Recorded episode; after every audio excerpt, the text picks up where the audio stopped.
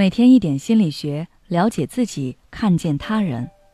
你好，这里是心灵时空。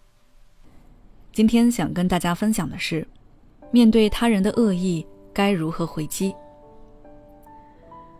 生活中，我们不免会遇到别人的恶言恶语。脾气温和一些的人，可能会忍气吞声，默默承受对方的嘲讽；脾气暴躁的人，说不定会和对方直接翻脸，大动干戈。好像要和对方搞个鱼死网破，但其实这两种反应都不是最合适的解决方案。今天我就从心理学角度来说说，当遭受了他人的恶意，我们该如何回击？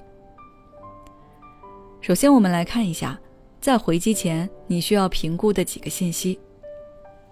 第一，对方身份背景是否比你深厚？如果你和对方的实力地位悬殊较大，这个时候你是不能冲动的，比如说对方是发布任务的甲方，而你是接受任务的乙方，这个时候你就要三思而后行，因为怼回去虽然很爽，但后续你可能会在其他方面碰壁吃亏。比如说对方可能会卡你的报酬，不断打回你的后续作品，让你反复修改，到时候你只会更加难过。第二。你和对方是否会频繁接触？如果对方和你只是萍水相逢，后续也不会有什么交际，这种情况下，我们尽量不要冲动，因为你不知道对方是什么样的人。可能你觉得自己不爽就是要说，但对方要是个戾气很重的人，也许他会转过来报复你。比如我之前看的一个新闻，有个人被砍伤进了抢救室。原因是他跟另一个人因为座位原因吵架，对方气不过，喊了一帮人过来打他。所以为了自身安全，还是要三思。但如果对方和你交际较多，是你的同事或者亲戚，这个时候你是需要及时反击的，因为人与人之间的相处是有一个互相试探的过程。如果你这次容忍了对方的冒犯，对方就不会觉得自己做错了事。然后继续得寸进尺。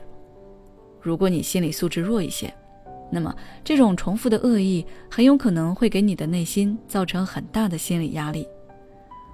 判断好了是否要反击，那么下面就是如何做到有效反击了。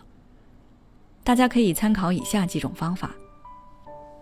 第一，直接点出对方的小心思。大多数人的恶意攻击都是比较隐蔽的。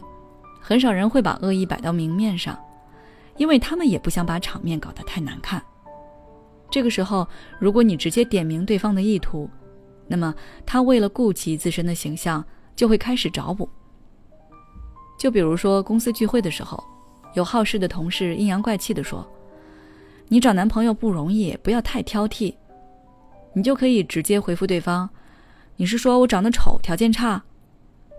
这样，他为了维护自己在公司的形象，应该就不会再继续嘲讽你了。第二，用对方的方式回击对方。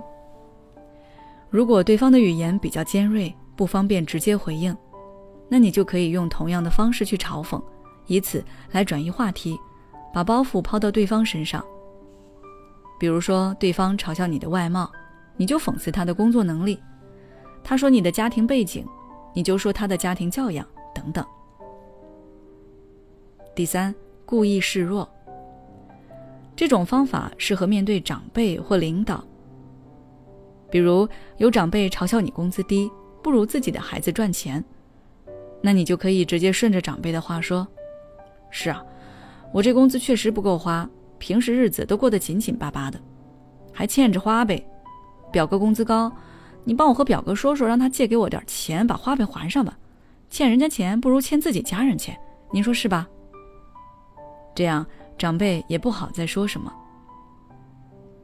总而言之，我们要摆出自己的态度，告诉对方自己不是软包子，这样他才会停止继续释放恶意。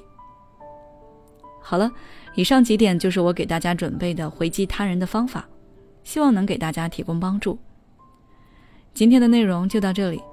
如果你想要了解更多有关于心理学方面的内容，欢迎关注我们的微信公众号“心灵时空”，后台回复“维护自己”就可以了。